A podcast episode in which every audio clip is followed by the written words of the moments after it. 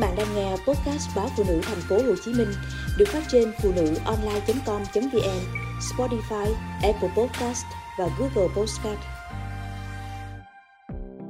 Kết hôn làm giảm nguy cơ tử vong ở phụ nữ. Một nghiên cứu mới ở Mỹ cho thấy, việc kết hôn có thể khiến sức khỏe thể chất và tinh thần của phụ nữ tốt hơn đáng kể, ngay cả khi sau đó họ sẽ ly hôn. Một nghiên cứu dài hơi và quy mô lớn mới được công bố cho thấy, kết hôn làm giảm 1 phần 3 tỷ lệ tử vong ở phụ nữ, ngay cả ở những người sau đó đã ly hôn. Các nhà nghiên cứu Mỹ cho rằng, hôn nhân vẫn là điều tốt đẹp nhất của nhân loại hôn nhân không chỉ có giá trị mà còn cải thiện đáng kể sức khỏe tổng thể và hạnh phúc của phụ nữ. Rõ ràng, hôn nhân đóng vai trò đáng kể đối với sức khỏe tinh thần và thể chất của phụ nữ cũng như của nam giới. Các giáo sư của trường đại học Harvard cho biết trong một bài báo cáo, từ những năm 1990, các nhà khoa học đã khảo sát 11.830 phụ nữ người Mỹ chưa từng kết hôn ở thời điểm đăng ký tham gia nghiên cứu. Những người này hầu hết là người da trắng và tương đối khá giả.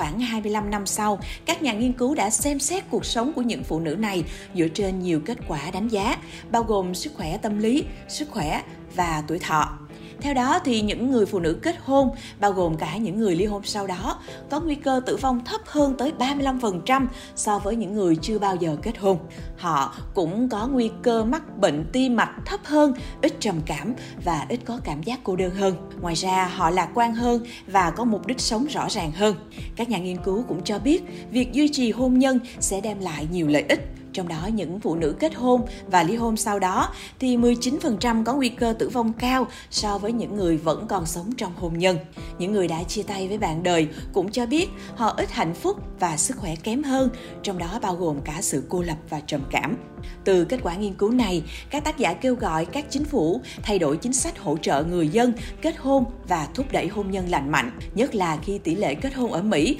và nhiều nước trên thế giới đang giảm ở mức thấp kỷ lục.